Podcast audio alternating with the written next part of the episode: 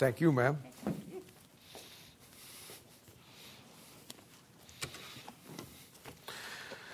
Well, guess what? End of a great book, the book of Proverbs. Seven years we have been working our way through this incredible book, and I'll tell you, looking back, it probably has been, for me anyhow, I can't speak for you, but one of the, personally, one of the best things that uh, studies that I went through.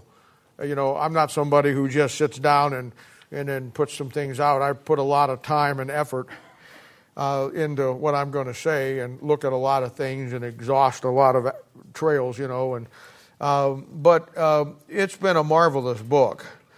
You know, I told you when we started this book and throughout the course of it, if there's any one book that I would like to have total recall of, it would be the book of Proverbs.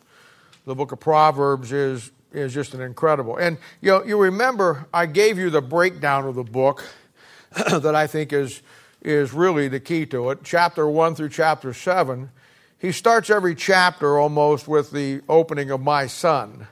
And, um, you know, he gives his son instructions in what he is supposed to do to prepare himself for what's going to follow in chapter 8 and chapter 30. And in that chapter, which is our second section, this is where you find the actual Proverbs. And then I've come, we come to chapter 31, where we have been here for the last month or so. And we see now the end result of, of, uh, of a principled life uh, found in the story of the virtuous woman. And I also remember telling you that uh, in 1 Kings chapter 4, verse 32, it tells us that Solomon did and wrote over 3,000 proverbs. Now, to most people, that probably doesn't mean a much, but to me, it simply means that out of all of that, because we didn't get all 3,000, it means to me that God then handpicked what He wanted me to have. And that in itself makes the book more even personal to me. And uh, you remember I showed you uh, in chapter 1 when we started way back in the day four great concepts about this book. It says in chapter 1, verse 2, that the Proverbs are given for us to know, and that'll be to know God. Then it says in verse 3 that the Proverbs were given for us to receive. That'll be you and I, when you receive the Word of God, you received it not as the Word of men, but as it is in truth the Word of God, which effectually worketh also in you to believe. And then in verse 4 it says that the Proverbs, once you know them and once you receive them, then you give them and that'll be what we give to others. Your daily ministry as you uh, help people uh, through the Word of God. And then through all of that, to know, to receive, to give. And then verse 6, he says to understand. And that's really the goal of the book of Proverbs.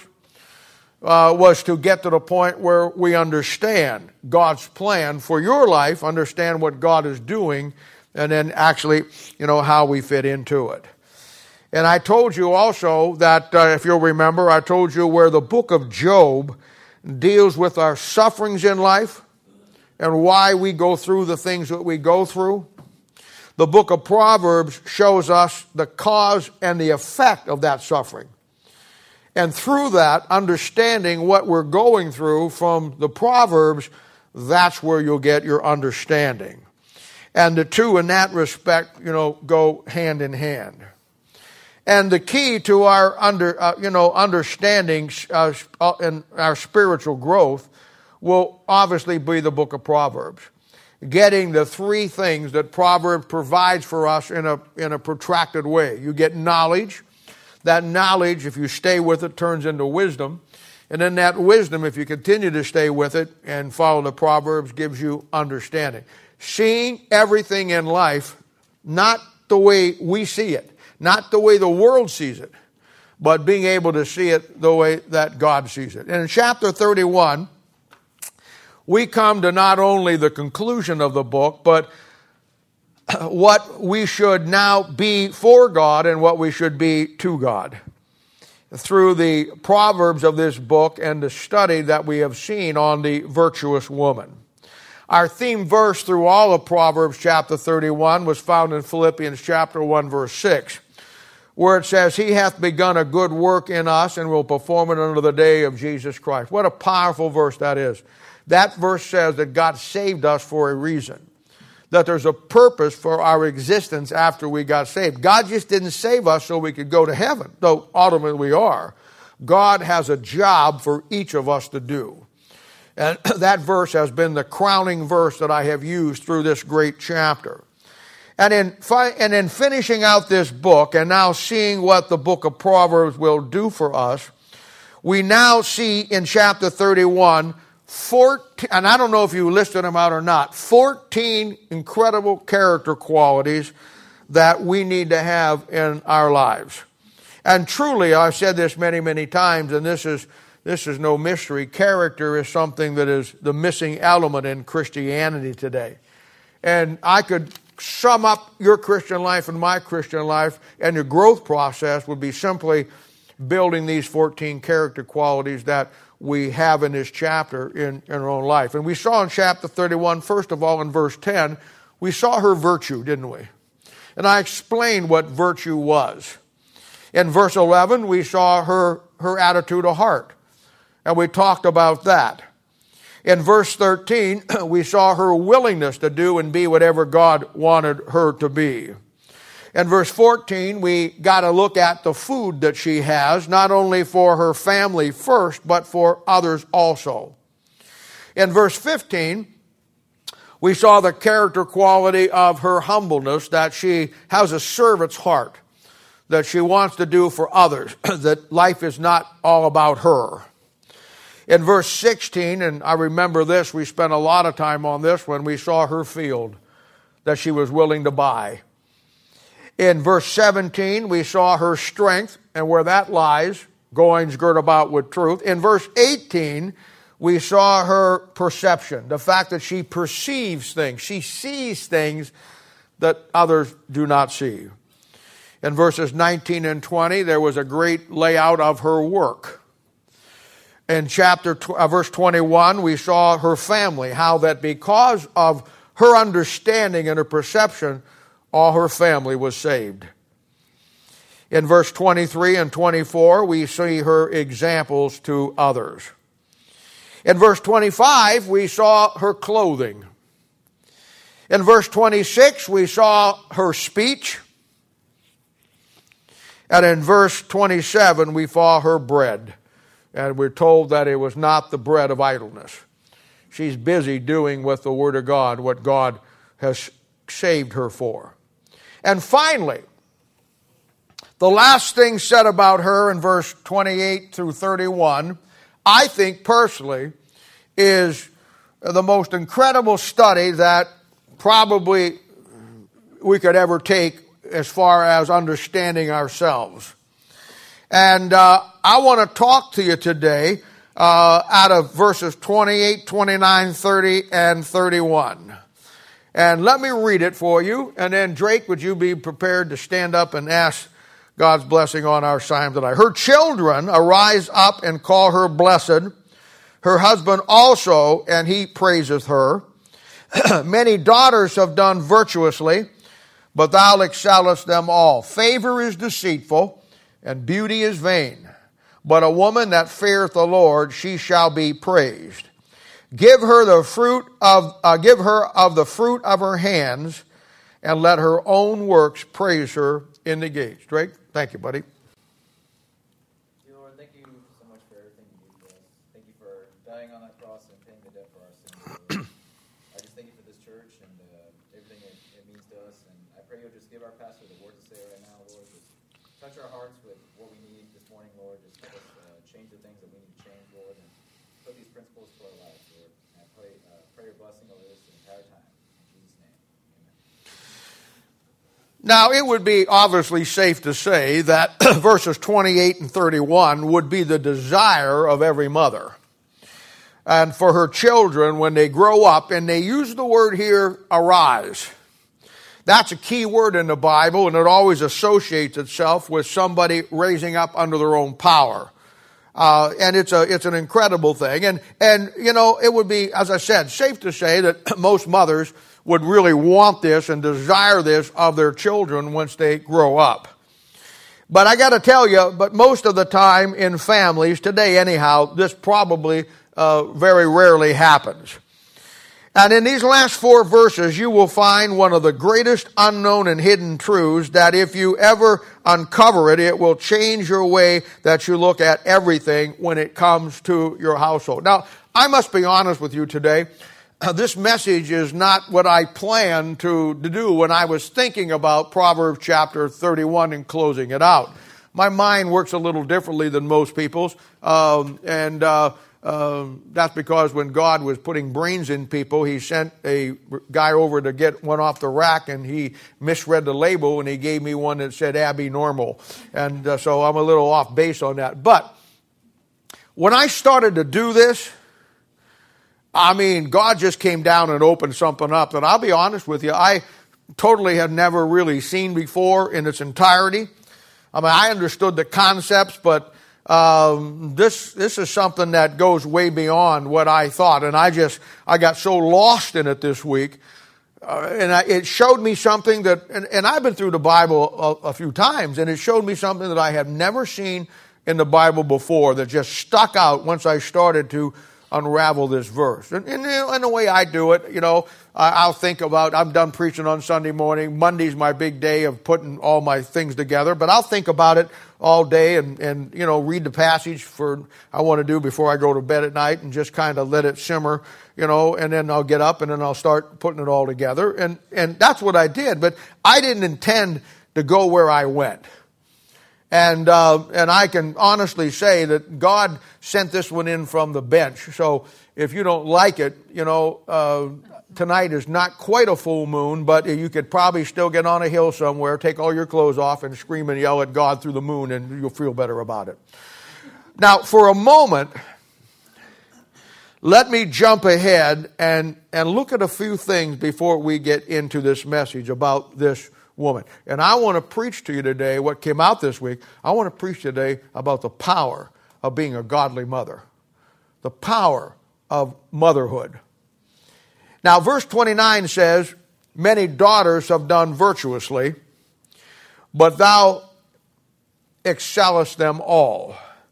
Now, the first thing I want you to see about this woman is that she is a rarity. She is the best of the best. In the world, in churches, in any group of ladies, she will stand head and shoulders above the normal woman. And you don't find that very often today. Now, these 14 character qualities that I gave you, she has them. And this is what actually sets her apart from everybody else in our text here. The, this woman, this woman, she sees what others can't see. And because of that, she does things that other women won't do. She never seems to, in the chapter, lose her focus. And she certainly, from the chapter, stands as a guiding light to those around her, and she seems to never allow the circumstances around her to cause her to lose sight of the big picture of what God's doing. And from this, it's obvious that she's someone who solves problems and does not cause problems because she can see things through a perception that most people uh, can't see. And the key to all of this is found in verse 30. It says, Favor is deceitful and beauty is vain. But a woman who feareth the Lord, she shall be praised. Now, her real beauty is not on the outward appearance. The real beauty is on an inward appearance. And that's what you look for. Now, I'm not saying you got to be an ugly woman to be godly. I'm saying the inside needs to be much more taken care of than the outside.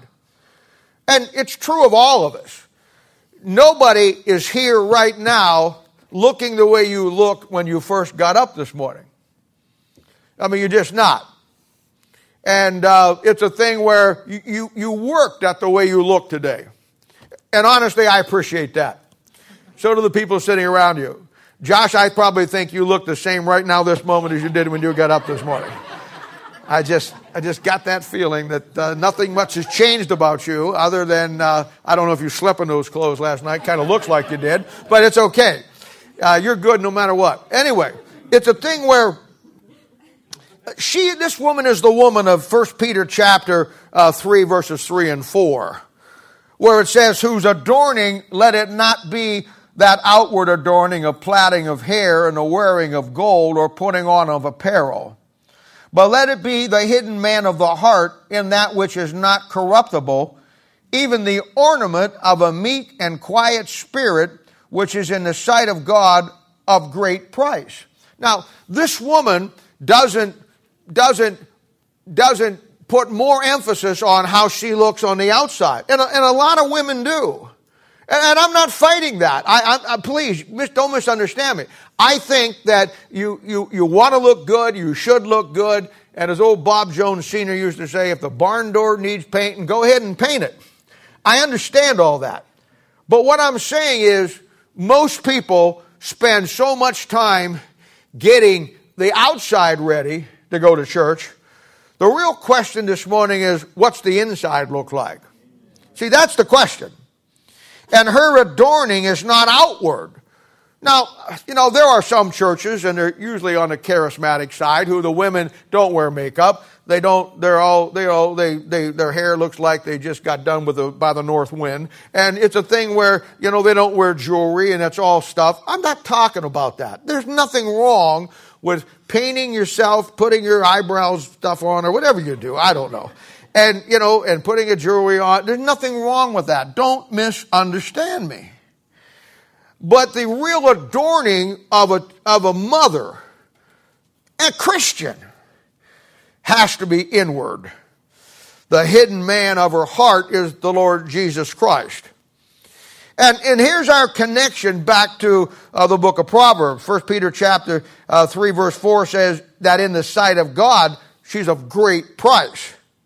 And in Proverbs chapter 31 verse 10, we saw that who can find a virtuous woman for her price is far above rubies. There she is. You run the two back together. Now, you'll find this woman in Song of Solomon chapter 1 verse 6.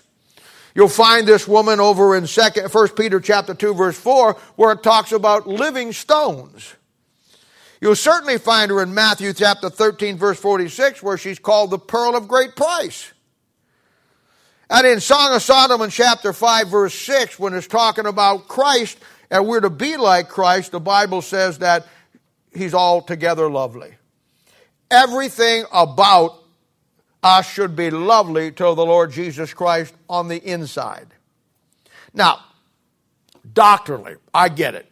This woman in Proverbs chapter 31 is a picture of the nation of Israel and the church. Historically, she was a real woman that Solomon had found out of a thousand, and we've been through all that. And then he writes about her. But inspirationally,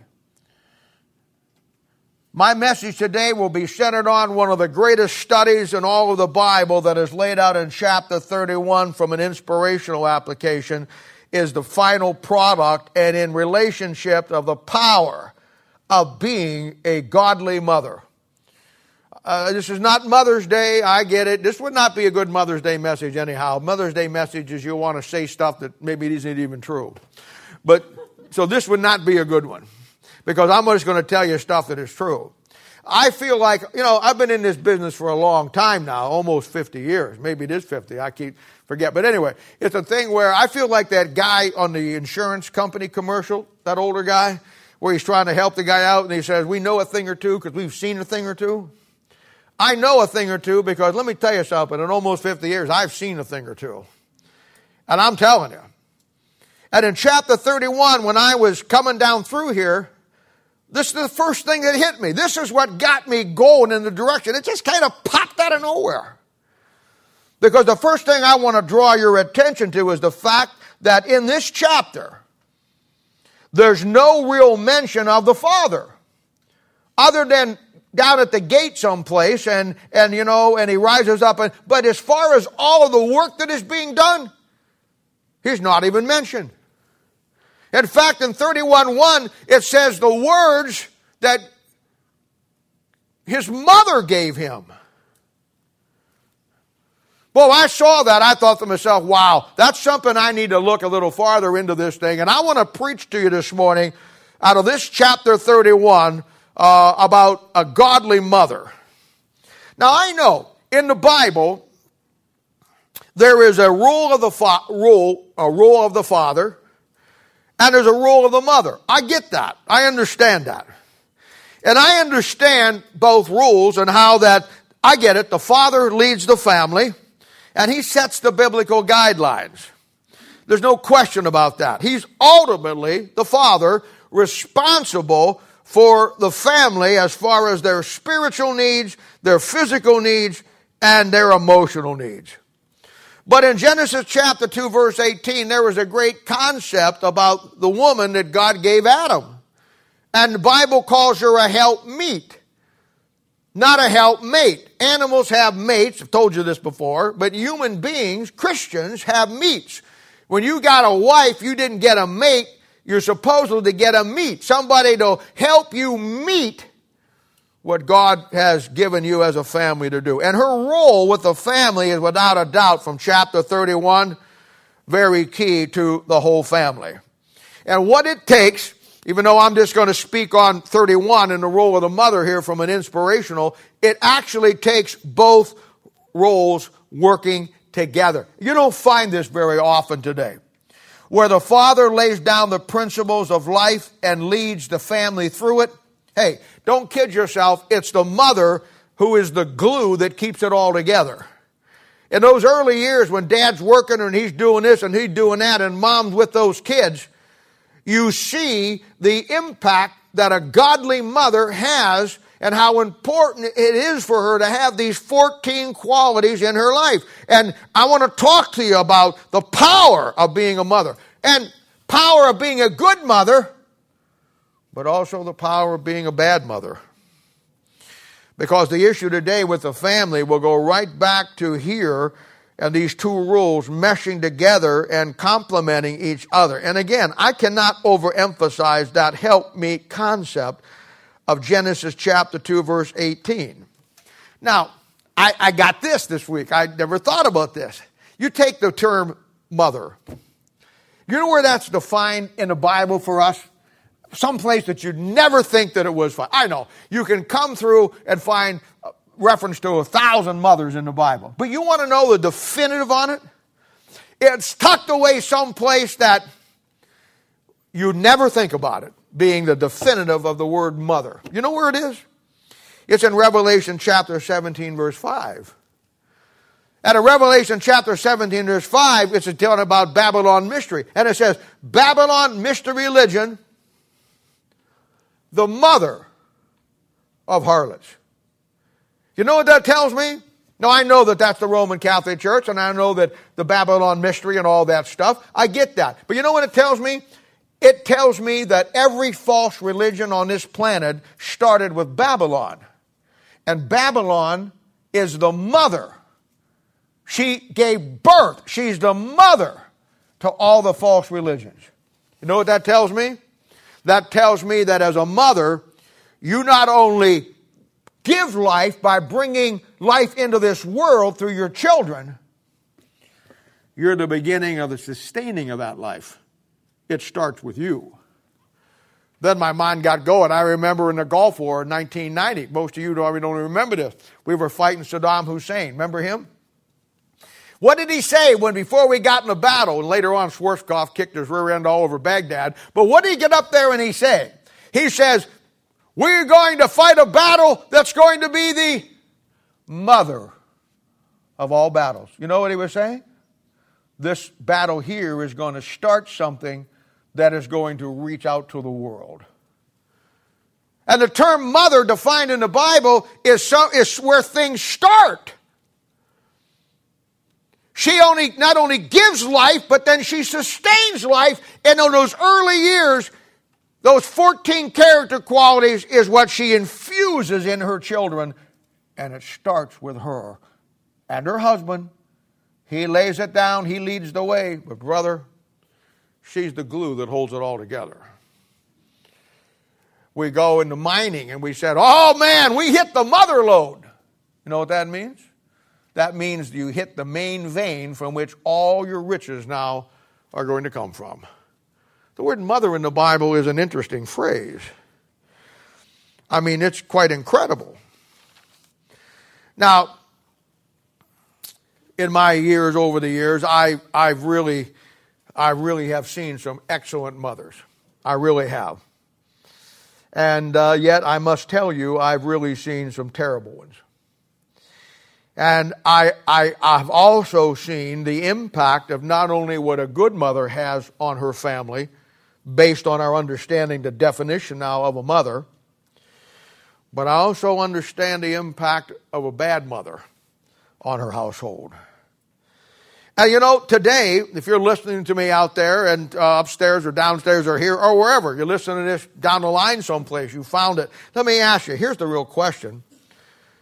The real question will be when your children arise, when they grow up, what will they call you?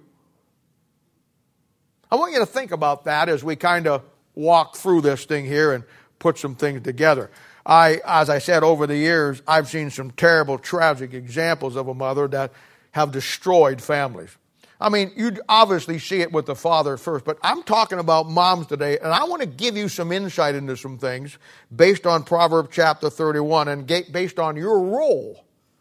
Your role as a mother. Forget about the father for a moment, we'll get him later.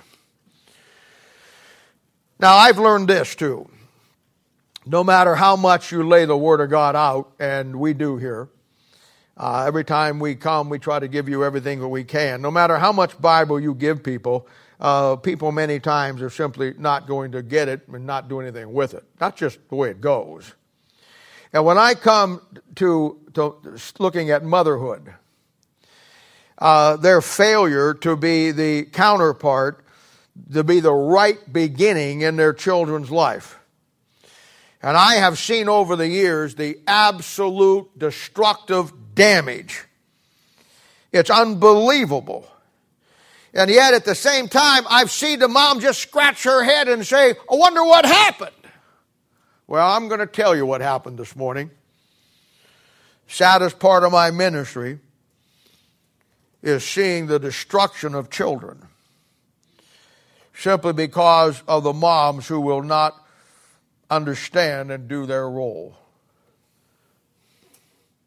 I've had kids that came to church here that came to camp that they really got fired up at camp and really wanted to do what's right, but mom wanted nothing to do with that, and she wanted nothing to do for them. And the one little guy said, "I have to get up at 5:30 before my mom ever gets up and get into my Bible because if she sees me in my Bible, she's going to give me all kinds of trouble over it." Imagine that. Imagine that. And yet we lost that one. You usually do.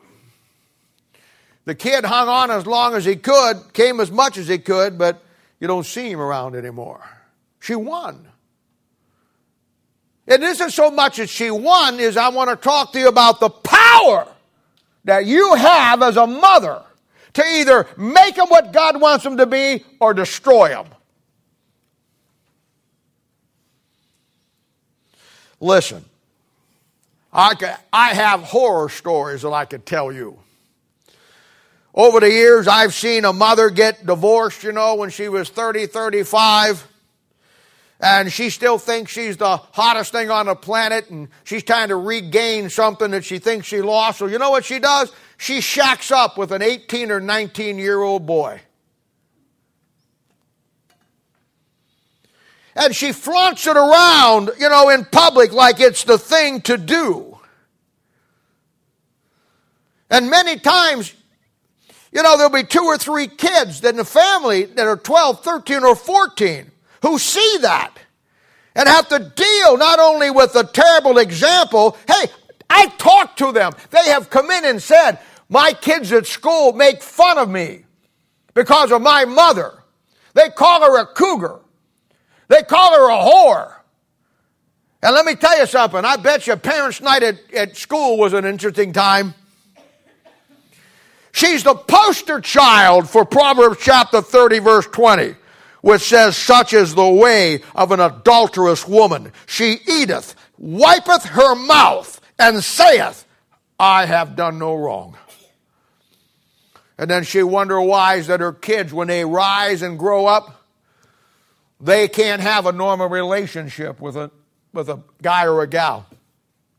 Their mind is so skewed because of what the example the mother was. Her indifference to biblical principles. Her flaunting her sin like, hey, this is the thing for me to do. What's wrong with you for not accepting this? And she'll never figure it out that her terrible example destroyed those kids. And she never will figure out the power that we have as a mother. Hey, I've seen them and dealt with their kids where, you know, they're married and they'll have a couple of kids or one kid or whatever, and then they'll get a divorce. And I've seen that little kid when they're 10, 12, 13, or 14. One girl told me one time, she says, all that she can remember growing up is the one night stands that her mom brought in every weekend. Guy after guy after guy. And mom cared nothing about the girl seeing this. Mom cared nothing about the boy seeing this. Mom cared nothing about uh, what she was doing and the impact it was having on, on, on the kid.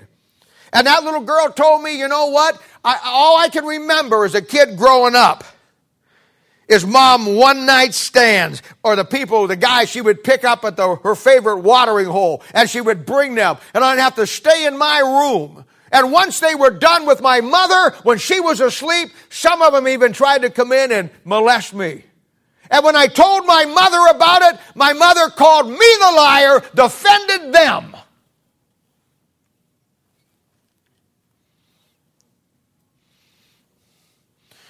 So she locked herself in her room every night, fearing that one of her mother's men, and that poor girl turned out to be a hopeless case of having any real meaningful relationship with anybody. Her mom destroyed that. Her mom completely destroyed any normalcy of having a relationship. That's all that kid saw. I had another case. Hey, don't tell me, pal. You don't talk about this, you know, but I've seen it all, man.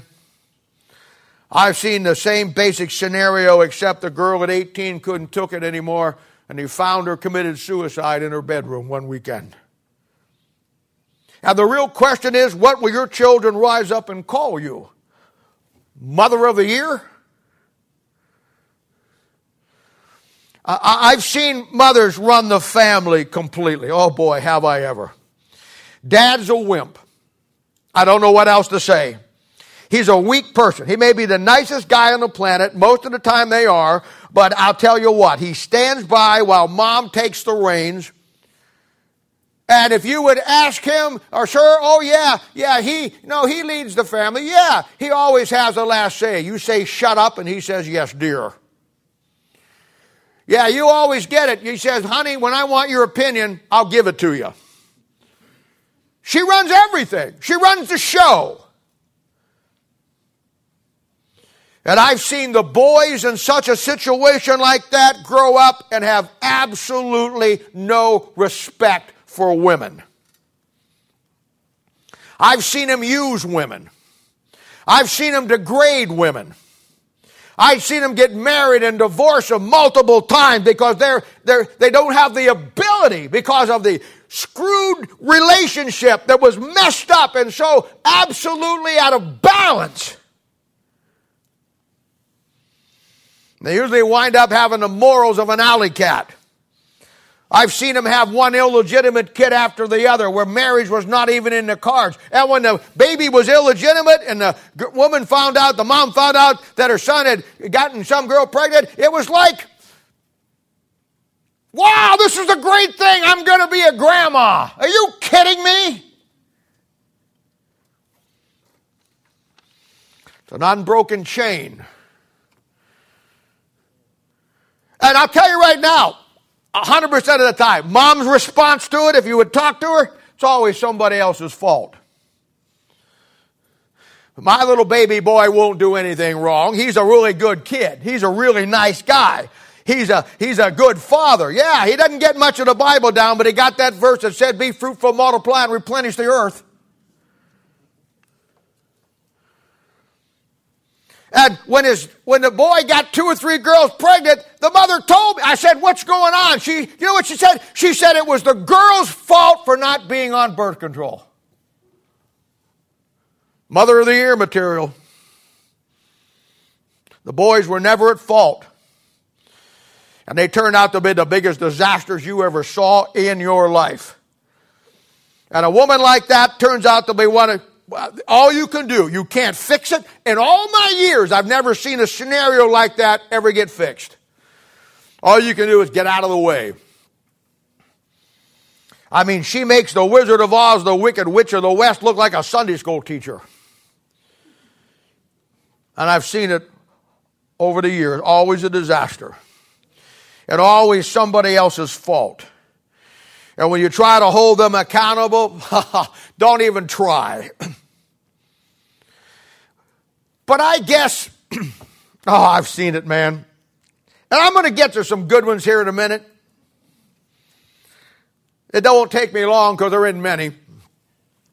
But I, I, guess the most common one will be the mother who just stands by and lets a deadbeat husband destroy the family. And I see this one all the time. I guess it's the number one on the hit list. You know, I tell women all the time if you're in a dead end marriage, and you and your husband is, is destroying your kids, whether he's saved or lost, because it happens in both cases. I mean, he may be out drinking with the boys and partying with the boys and cares nothing about those kids that are in that formidable years. Or may he be home and he's just an absolute spiritual zero when they're in the most crucial years of their life. And he lets you do it all. I mean, he's making every bad, stupid decision that he can make. He's quitting his job. He's going from this job to that job. He's unstable. And he's as worthless as a spiritual leader as he can be. And he treats you like dirt. Hey, don't tell me they've sat in my office, tears running down their face, saying he treats me like dirt. He'll say, I don't love you. And he's running around with all of his buddies. And he'll say this, you know what? I'll love you if you lose some weight.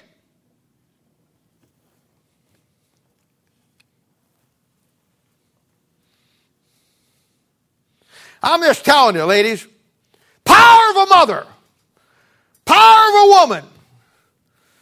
I ain't in black power, I'm in woman power. Black lives matter, women's lives matter. Listen, you don't have to let that happen to your kids and let them be destroyed. As a woman, I tell them all the time. You do not understand the power that you have as a woman in a situation like that you completely have the upper hand. You don't have to let that happen. You don't have to lose your kids. You can completely biblically control the situation. And as a wife and as a mother, you have the power to deal with that and save your family. But you won't. You won't because you're weak. You won't because you're wishy washy. You won't because you're dysfunctional yourself.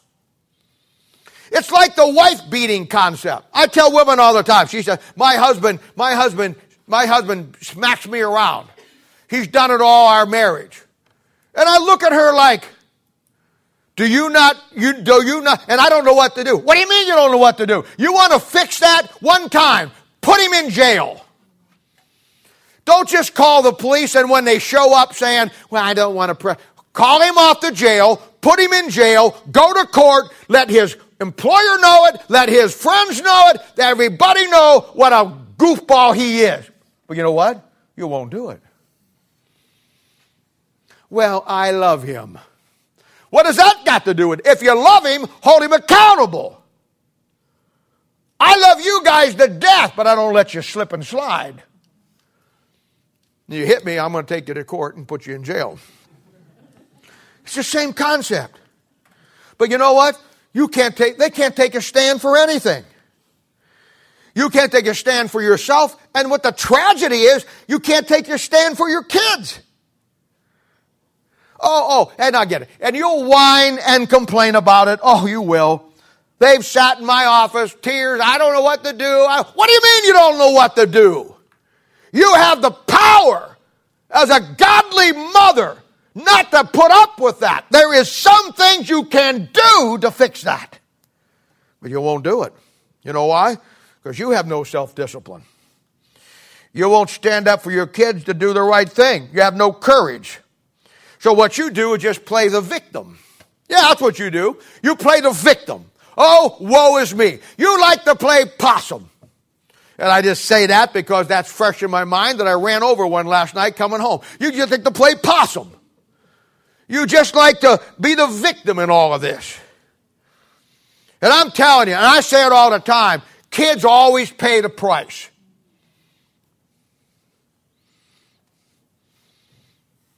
And in time, when your kids rise up, they have absolutely no respect for you. They want nothing to do with you. And you, actually stand there and scratch your head and ask yourself why. It's because you allowed some 250 pound couch potato to be the worst example that they could ever have.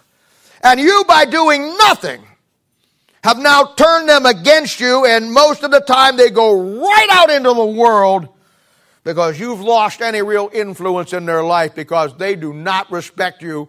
And when they rise up, what are they going to call you?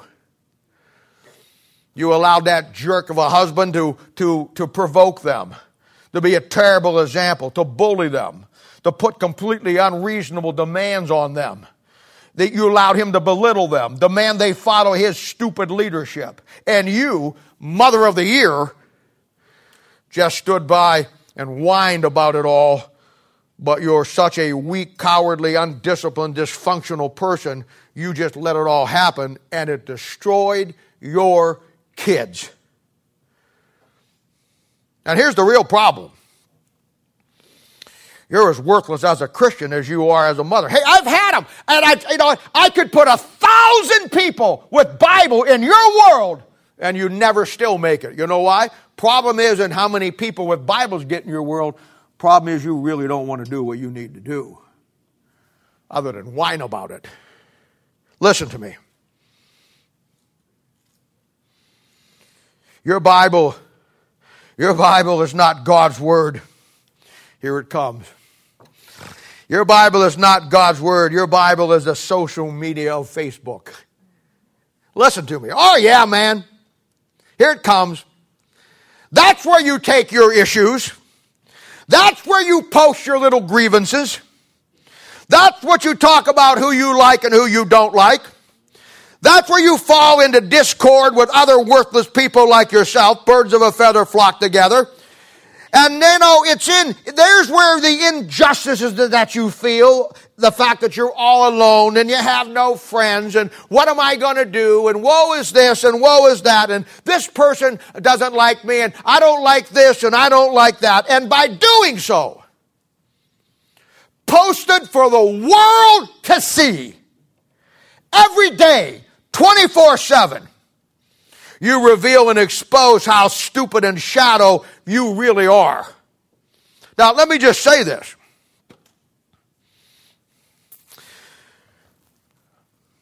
Now, there is absolutely nothing wrong with having a grievance. There's nothing wrong with having issues with people. We all do. Or you have something that you don't like or you feel strongly about. I get that. But, but may I suggest and again, I apologize this morning. I'm sorry to keep going back to the Bible.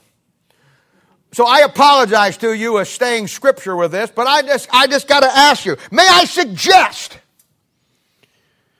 instead of posting that all on the public media for to see, may I suggest that you get on your knees and take those grievances to the only one that can fix them.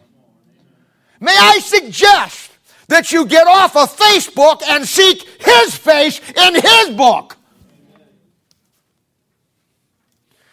May I suggest that you take what you don't like to somebody who can fix it and on your knees instead of before the all the unsaved world. That's where you lay out your petitions. That's where you lay out your grievances. That's where you lay out what you don't like. I have never understood in all my life people going and talking with people about things the people that those people can't fix for you. And you know why you do that? Because you really don't want to fix them. Because if you did, you stay off of Facebook and get in God's book. On your knees, bringing your petitions before Almighty God. And I've never understood it. I've never understood it. On the social media, you parade your problems. You parade how unspiritual you are. You parade how that you don't take your issues before God. You bring them with the other dysfunctional people. You display your stupidity like you're at the Macy's Day Thanksgiving parade.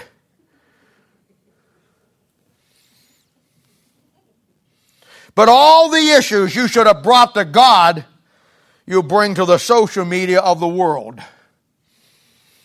to put it on display. I want to tell you, I don't care what your problems are. I don't care what your issues are. I don't care whether it's legit or not legit. You may think it's legit to you, and I'm with you on that. And I have no problem with whatever you feel because we're all human and we all have feelings. But there is a process by which you deal with that as a Christian. In ministry, there's a chain of command.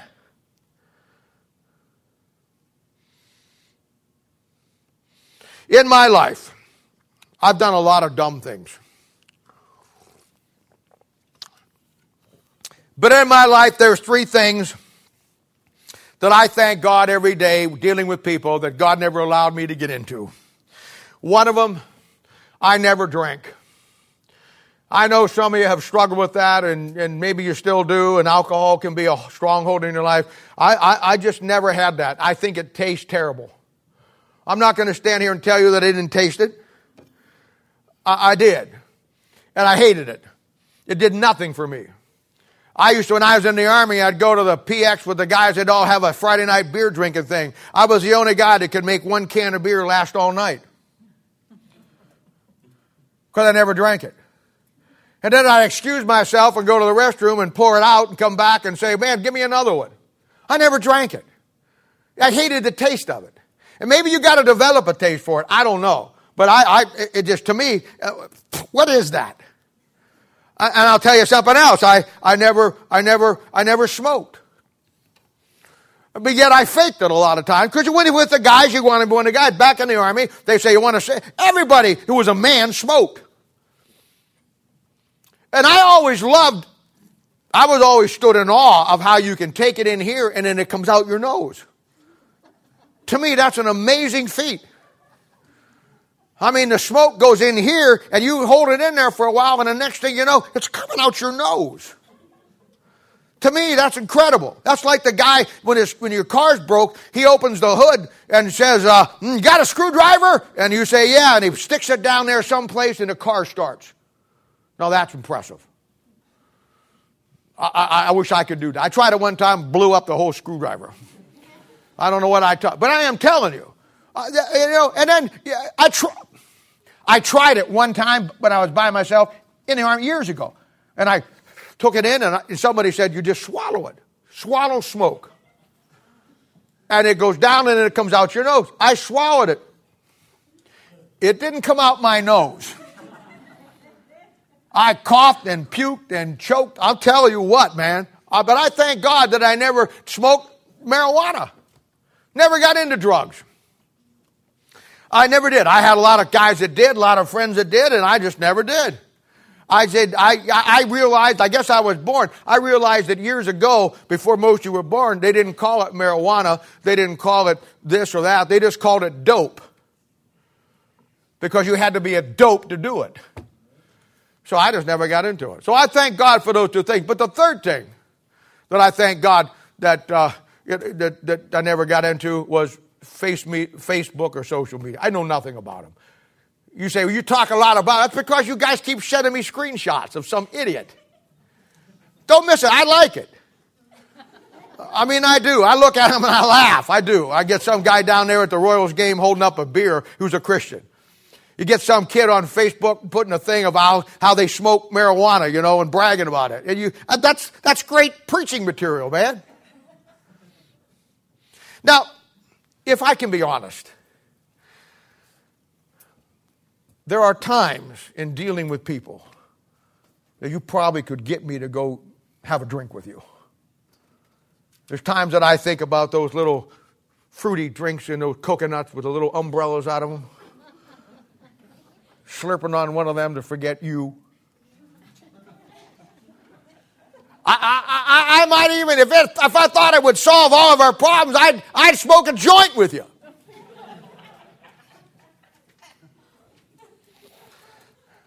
But there isn't how bad and goofy you can be. There isn't how worthless you can be or how problematic you can be that ever forced me to get on Facebook. Now, I got to clarify this because I know some of you are on it. And the last thing I want to go out of here is having you think that I'm against Facebook. I don't know how you would even get that from my message today. Let me tell you something. Nobody uses the internet more than I do. I don't even use my concordance anymore. If I'm looking for a verse, I can just type it in and and and it come give up the verse. It's incredible stuff you can get on there. It's incredible the stuff that you can learn on there any subject that you want. I'll be watching a TV program and they'll make a reference to something, and I'll pause it and go over and, and, Google it, and there comes all the information I want on everything. It's incredible stuff. But it's like everything in life there's a good side to it, and there's a bad side to it. And the problem is that if you have the self discipline to do what you need to do and you've got the character qualities, then it's a good thing for you. I'm not, I, I know I crack on Facebook, but you know, you want to put your kids' pictures on there, you want to put your vacation on there. Hey, I get it. You know what? But you realize that a lot of God's people put some of the most godless stuff on there that you ever saw in your life. Uh, how stupid are you? You don't come to church. You tell me, well, we didn't feel well or I'm really busy at work, but you post on Facebook you're down at the lake.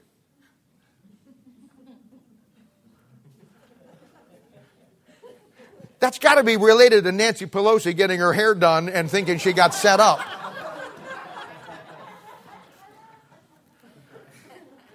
I, I mean, come on. You, well, they set me up. Really? You remind me of a bank robber one time who went in and robbed the bank and they had him on a security camera and got a clear picture of his face and went and arrested him. And he said, That ain't fair. You set me up. You had a camera. I get it. And I'm telling you, some of the stuff that you, God's people put on there, some of the things you say, it's no wonder that the unsaved world wants nothing to do with Christianity. I mean, if that's your character quality and that's what you are, and you're on there saying one thing and then you're down at the lake holding a beer down there smiling while you're water skiing, and if you look real close in the background, there's a 30 foot shark coming after you. And even he didn't want to eat you. People do the dumbest things, man. You know what? If you really are seeking God's face, that's all the face you need.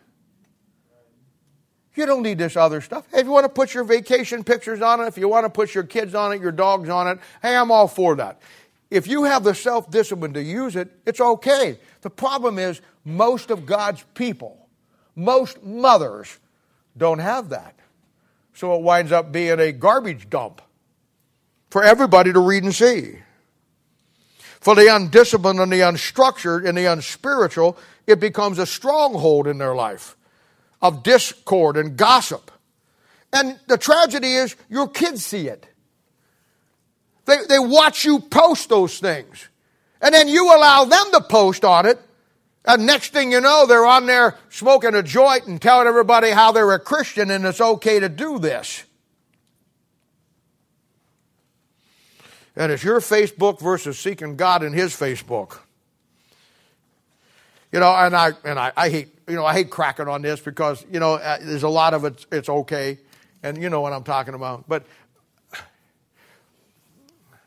you know they have these things now on for your phone. I have one. I found it. Don't look at me like that. I found it. But it's a telescopic thing that you pull out and you put your iPhone in it.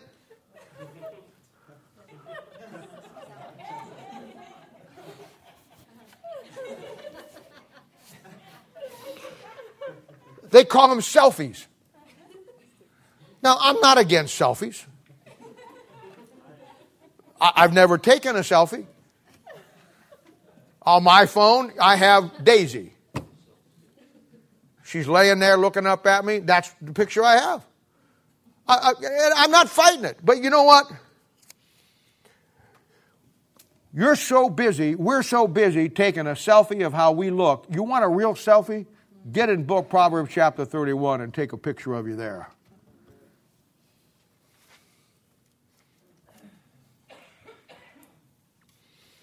Power of a mother. I, I've seen it, you know, I've seen it that, you know, moms like this, always, they never have the 14 character qualities. They have no ministry. They have no work with their hands. They have no making of clothes for the family. They have no field that they bought. There's no service to others. There's no, there's no sacrifice. There's no character. There's no strength. There's no self discipline. There's no courage and no honor. And somebody else has to make the clothes, spiritually speaking, for their kids. And when their kids rise up, what do they call you? And sometimes over the years, you know, I, uh, it's more like a rescue mission to me. You try to save, help one or two of the kids. Not very often. But I found this out over the years. If you do and you get one, you get them in spite of the mother, not because of it. And over the years, I've seen that they usually are very special kids. God has something for them, and, and God gives uh, somebody else the privilege to help them. I mean, it's a tragedy I, I, think, you know, I've had to deal with a lot of custody cases, you know, and, and deal with, uh, in court deal with people, you know, and, and mothers who were terrible. And, and sometimes I've seen over the years that, uh, you know, the courts actually take the kids away from the mother because they deem the mother's unfit to be the parent for that. And that's always a tough time. Yet I got to tell you, I've seen some that it, it actually turned it around, and in time they, they made a difference. But it's even more of a tragic thing to me that for any Christian family, for God to have to come down and remove a child out of your family spiritually and give them to somebody else to make sure they get the Bible that they need because you're simply not doing it. You got to be ashamed of yourself. Try that selfie and see how it looks on you. Power of being a mother. It all begins with her. She gives life and she sustains life. She's the glue. It may be the dad who has to lead the way and has to be everything that he does, but at the end of the day, it's the mother who holds it all together. Now, the Bible says that her children will rise up and call her blessed. Now, just for a moment, let's see the other side of this. And just as I've seen some horrible examples of a mother, I've seen some incredibly good ones. Now, if you think that I just kind of put all that together and made all that up, allow me in the next, oh, I don't know, five or ten minutes to again show you how stupid you really are. In fact, you embrace stupidity like it was a virtue. Now, watch this. We're going to go right back to the Bible again. Watch this. I didn't see this before this last week. Watch this. Let me, let's take just a quick walk through the Bible based on our text in the ending of the Proverbs chapter 31, talking about the power of being a biblical mother. Are you ready? Here we go. That's all the way back to Moses. Moses was the greatest leader that Israel ever had. More written about Moses than any other man in the Bible outside of Christ. He writes the first five books of the Bible. But you ever notice that it was his mother? Not one mention of his father. It was his mother who saw he was a proper child. It was his mother who refused to turn him over to Pharaoh and the world. It was his mother who came up with the idea of faith to make a little basket to put that little baby Moses in and then put him in a Nile uh, along there by the bulrushes and, and, and so Pharaoh wouldn't kill him. It wasn't the dad. The dad's not even mentioned. It was the mother. And what happened? You know the story. She puts him in a little basket which makes Moses the first basket case in the Bible. But she puts him in a little basket, puts him out there in the Nile, and then she stands and watches. Her eye of protection. Even though she was not going to give her child to the world, she was going to put him in God's care, she still has that motherly eye of protection. What happens? Pharaoh's daughter comes down to take a bath. God pinches the little baby Moses, so he starts to cry. She walks over and she says, Oh, she says, a, a, a, baby. I'm going to take this baby. I wanted a baby. I'm going to take this baby. So she takes the baby, takes it back to the palace. I'm sure Moses' mother, who did all the right things, went home pretty sad. Right up to the phone rang.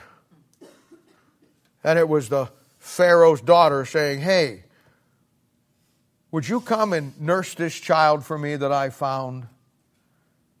And by that story, by that godly mother, with all the character qualities, without the husband even being mentioned, because it starts with the mother. You know what? We learn one of the greatest principles in your life and my life, all about that story of a godly mother. Do you know what the principle is? If you want to keep it, you got to give it away. Wow. Let's walk on. 1 Samuel chapter 2. Little Samuel and his mother, Hannah. Now, here's somebody that she wants a baby. And the Bible says she's barren, and the Bible says she's bitter in her soul. Sounds like Facebook material to me. Sounds like, hey, Hannah, get on Facebook, my face, in your face, whatever space you can get outer space, and lay out your grievance. Uh uh-uh. uh She went to God with it. How long will it take for you to figure out that God is the only one that can fix whatever issues you really have? And she went to the Lord.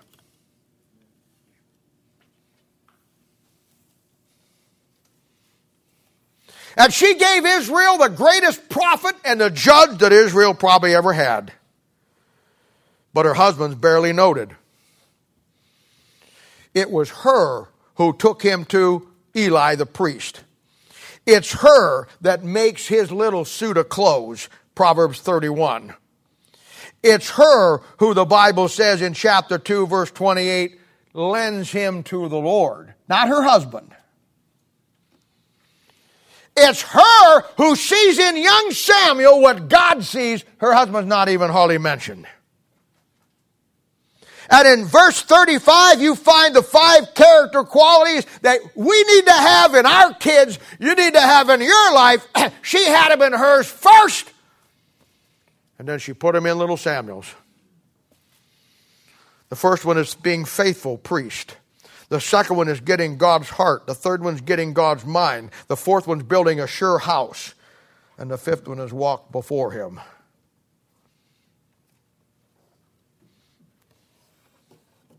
Father's hardly even mentioned in the story. Had nothing to do with it. I'll, I'll go to the next one. Let's move on a little bit here. How about 2 Kings chapter 4, the Shunammite woman? She's called a great woman. There's two women called great in the Bible, one in the Old Testament, one in the New Testament. That's because the one in the Old Testament is a picture of the nation of Israel, one in the New Testament is a picture of the church, but we don't have time to get into that this morning. She recognizes who the prophet of God is. And she builds a little study place for him. Here again, the husband's only briefly mentioned and and and and the son dies. And, hey, she goes to her husband and she says, Look, the man, I'm paraphrasing now, the man of God, we need to get him to the man of God. Get one of the servants, saddle an ass, and get him to get the prophet of God. You know what the husband does? He does the same thing that most husbands do. He makes excuses. He looks for reason not to do it. You know what she did? She did it herself. She didn't allow an indifferent husband to keep her boy dead. So she saddled him the ass. I'm not sure if that's her husband or the donkey she rode. But she saddles the ass and she goes and gets the prophet to her dead son. Mom, you have the power to get the man of God to your child in spite of a husband that says, ah, I just don't think we need to do that. And what she does, the little chamber that she makes, She puts four things in it. What insight does she have? She puts a bed, she puts a table, she puts a stool, and she puts a candlestick. The four character qualities that we need to have in our lives that she wanted in her life that she put in her boy's life. The bed, that'll teach us the rest in Christ. The table, that'll be a reference to our fellowship in Christ. The stool, That'll be a reference to our studying the Word of God.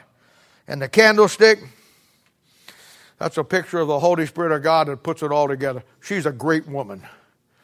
But she was not going to let an indifferent husband keep the man of God from getting to her child. Wow.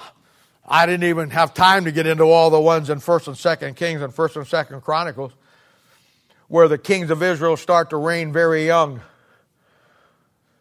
I mean, you find them when they're eight years old, you find them when they're 20 years old, and they all, and every one of them says the same thing. It tells you that he came to power and he reigned, but it was his mother that reigned with him. Father's not even mentioned. How about Mary, the mother of Jesus? Luke chapter 1, verse 26 through 37 the angel Gabriel shows up to, to declare that, that uh, Jesus is coming through her. And he goes into great detail in verse 31 through 35. And you know what? Joseph is not even mentioned. He's not even in the picture.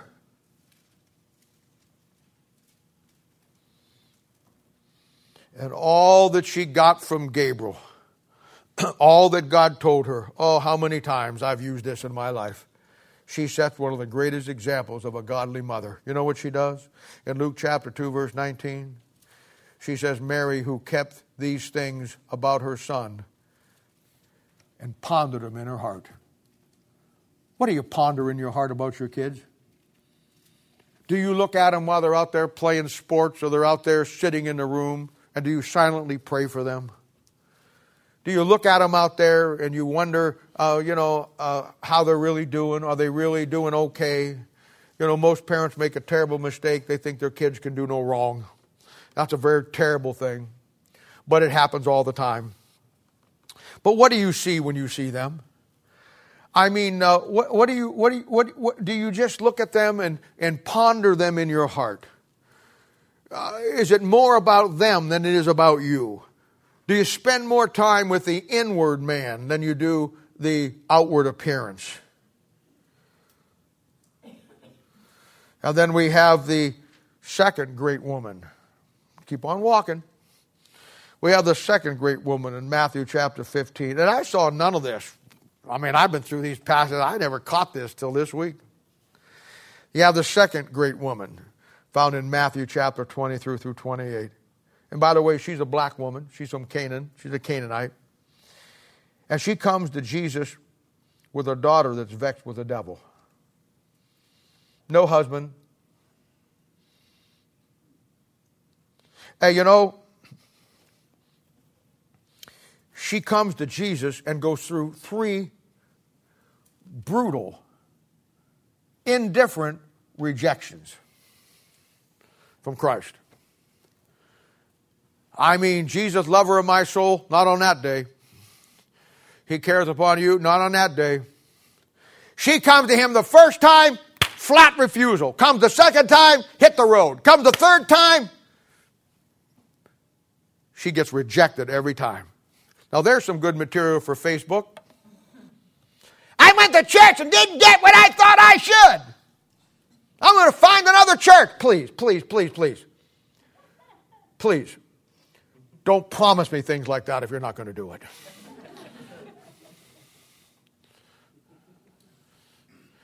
Now, there's some material. I went to church, didn't get what I needed. I'm going to find another church. I, I, I went to the, the person and they didn't tell me what I wanted to hear. I'm going to find someplace. You know, no, no. You know what she did? Three times by the Lord Himself. You know what she did? She stayed right with it.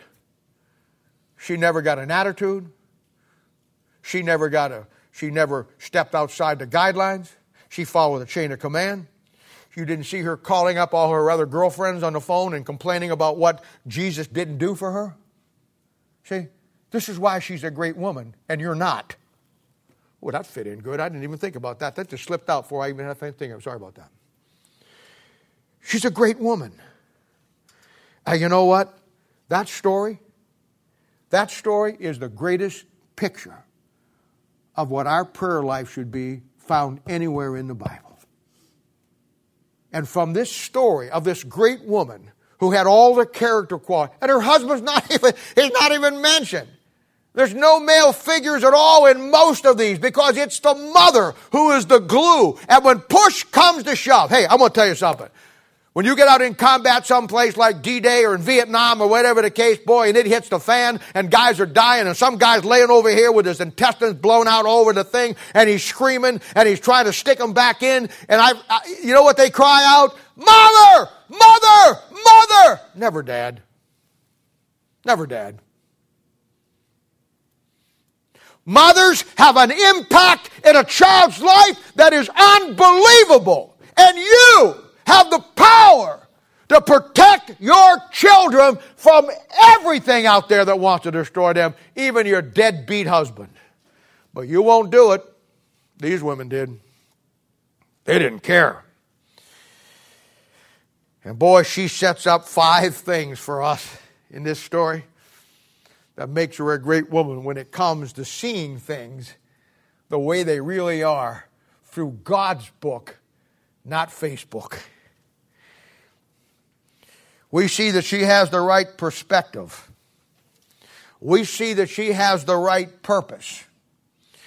We see that she has the right persistence.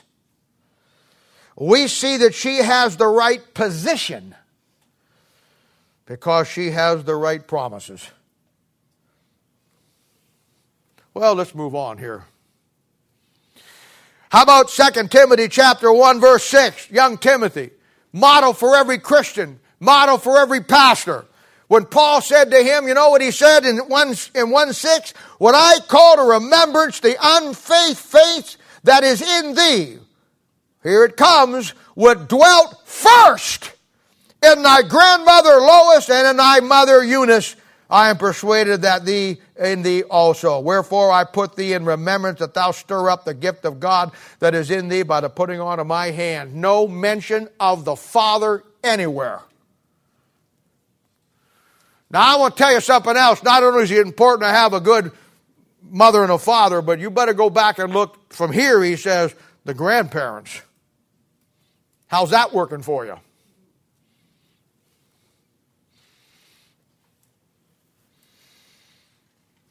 Notice the key to Timothy getting into the ministry was the unfeigned faith. You know what unfeigned is? It's not phony. First in thy grandmother, and also in your mother. No father, 100,000 miles around. The importance of godly grandparents in a kid's life. Timothy is the model. He's the model of every Christian, of every pastor. And the gift that was in him of being a pastor started with his mother and his grandmother. You know why? Because the mother is the beginning of everything. She's the beginning of life, and she sustains that life. The power of a godly mother is unbelievable. Now, now, now what do you do with all that? I mean, the role of a godly mother is so vital in a child's life. I mean, she's the foundational force that in the early years holds it all together.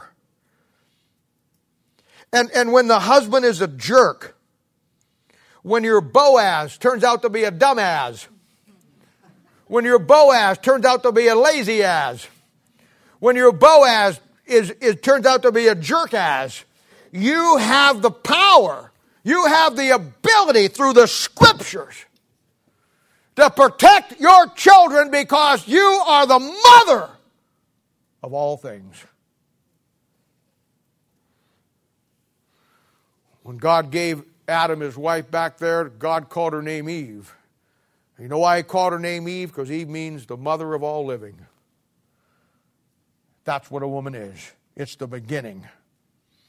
A godly mother has virtue, willingness in her heart to God, grace. She works hard.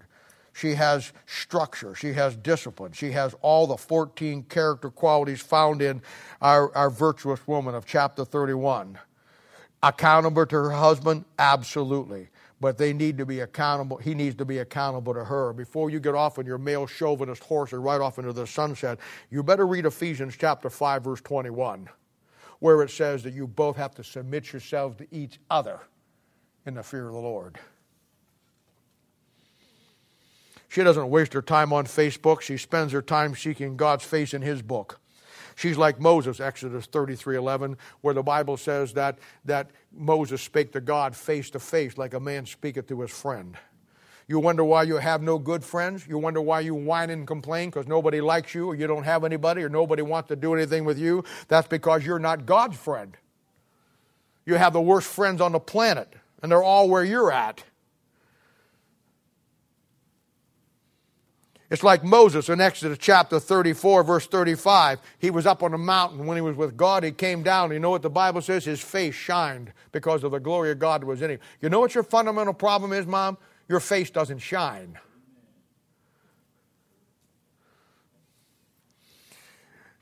And when your kids rise up, what do they call you? And Proverbs chapter 31, verse 31 says, Give her the fruit of her hands, and let her own works praise her in the gates. You know what that's a reference to? The fruit of her hands. Notice it didn't say the fruit of her womb. You did see that, right? It said the fruit of her hands. She may have gave birth to them, but it was those hands that sustained them.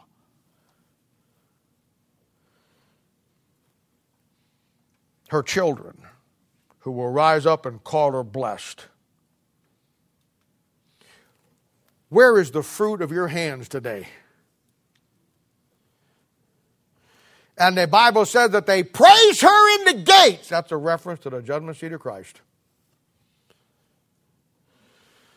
But how tragic it is. And I have seen it. And I, I wish that it wasn't so.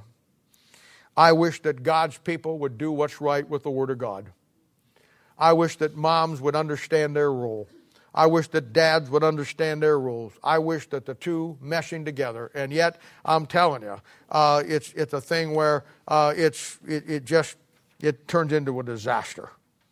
How tragic it is for God to take that fruit of your hands that you destroyed and give them to somebody else to keep them from ending life like the rest of your family, or more importantly, like you.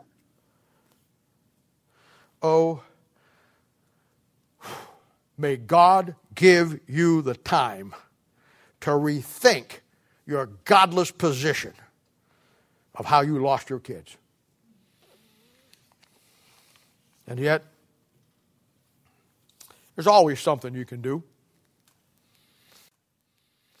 In God's world, it's never too late to fix something that's broke. in Joel chapter 2, verse 25, there's one of the greatest promises that you'll ever find. I'm certainly you've never read it. And I use it all the time in dealing with parents who try to regain their kids.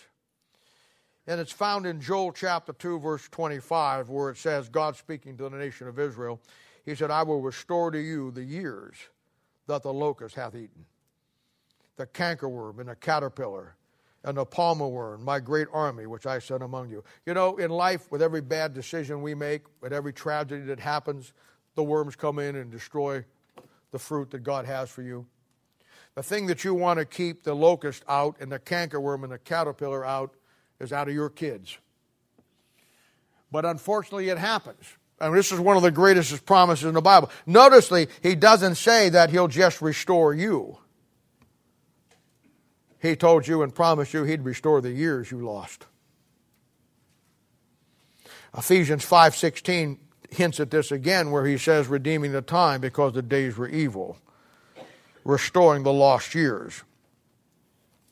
But there's a process to do that. You don't find it on Facebook. You don't find it with the people you hang out with. You don't find it in your backbiting, gossiping, discord mind world that you live in you find it in God's book on your knees and getting the things of God in your life and what, five or six steps that you have to take? But the truth of the matter is, and unfortunately the reality is, you'll never do that. Because you won't change. The same lack of character qualities that made the mess you're in will be the same ones that will keep you from fixing that mess. And yet, I want to say to you, I've worked over the years with many families and parents over the years who have turned it around. Not many. But I have seen and have in my world men and women who recognize what they've done wrong and actually try to turn it around. And I have, without a doubt, I can say this, the deepest respect for others um, for those who turn it around. Yet at the same time, I've seen moms and dads who've done everything right with their kids. I'm not saying their kids are perfect. Still got to hit them with a ball bat every once in a while. But as far as the parents are concerned, they've crossed every T and dotted every I. They have understood their roles. They have meshed their roles together. And uh, it shows. You know, everybody will make mistakes in life, especially in parenting. Believe me, I've made my share of mistakes in parenting. But, you know, it's, it's the ability to use God, it's the ability to let God's structure, God's word, to fix the mistake. But you see, to fix the mistake with your kids, you have to go back and fix the mistakes with you. And people don't want to do that. It's so much easier in life to blame our problems on everybody else.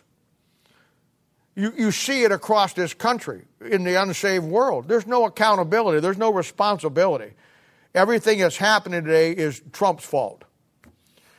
It doesn't matter if you don't like this thing over here, this is this person's fault. If you don't like this, well, it's this person's fault. Nobody, nobody wants to take personal responsibility in this world that we live in. And that's okay with the world, but it won't work in Christianity. You have to take responsibility for yourself. And a woman of Proverbs chapter 31, those 14 character qualities came about in her life because she wasn't passing the buck to somebody else. She recognized what she had to do and she understood what motherhood really was. Motherhood begins with life, and then motherhood sustains that life. And when you mesh the two together, it works perfectly. When one or the other doesn't work, then you go to the Word of God, you go to the structure, and you fix it. Because there's always something you can do. Power of being a godly mother. Over the years, I've heard them speak. Most of them are dead now. But I looked at men and listened to guys and read about them like Billy Sunday, Bob Jones Sr., guys like Harold Sightler, guys like Oliver Greene, even guys like J. Frank Norris, or guys like Phil Ward and Tommy Thomas, and certainly I've heard it a thousand times from Mel Sabaka, that they wouldn't have been where they were and got done what they got done for the Lord without their godly mother praying for them and being there for them. And I'm telling you, you can never underestimate the power that you have as a mother to be the beginning of it all and the glue that holds it all together when you work together with your husband. And if you have a husband that does not, you don't allow your kids to be destroyed. You don't sit by and let them be destroyed. You have the power, you have the authority, and you have the power to deal with them. And as a mother, you need to be the glue that holds it all together. The mother of the beginning of your family, the mother of their beginning of their walk with God. And as I said many times, you, you gave them life, you brought them into this world, now you sustain them as they walk through this life. Proverbs chapter 31 is this virtuous woman is an incredible thing. And I'll be honest with you, I was planning on going it like you always do you know, apply it to us. But boy, when I saw that thing about the mother there, and I caught that first verse where it said the words of his mother, and I saw that in that whole chapter, the dad is hardly mentioned. And then I started thinking about Moses. I started thinking about Samuel. I started thinking about all the guys in the Bible and all the stories that they would never have gotten where they got and done what they done without the mom. Because the mother is the beginning of all things. Dad, you may set the rules, and you may be the spiritual leader, and I hope you are. But I'll tell you what, this world would die out in about three generations if it wasn't for women and the mother because you can do a lot of things. You can work, you can hunt, you can fish, you can do all the fun things, you can take them here, you can do this with them. But I'll tell you one thing you cannot do you cannot produce life. Because Eve was the mother of all living. It starts with her, She's the glue that holds it all together, and she's the ultimate protective force that keeps it together. Let's pray. Father, we do thank you and praise you for the Lord Jesus. We thank you, Lord, and love you so much for all that you do for us. Pray your blessings upon us this morning. Pray, Father, challenge our hearts as we close out this great book. And Lord, we look forward to all that you do for us and all that you give us. We love you so much. Thank you for the great women in this church and for the fathers who uh, are the great counterparts, but Lord, for the mothers, for the mothers who have these character qualities, who are this, and that will protect their children from everything, including a deadbeat husband. And Lord, we love you and thank you and praise you in Jesus' name. For our sake, we ask it. Amen.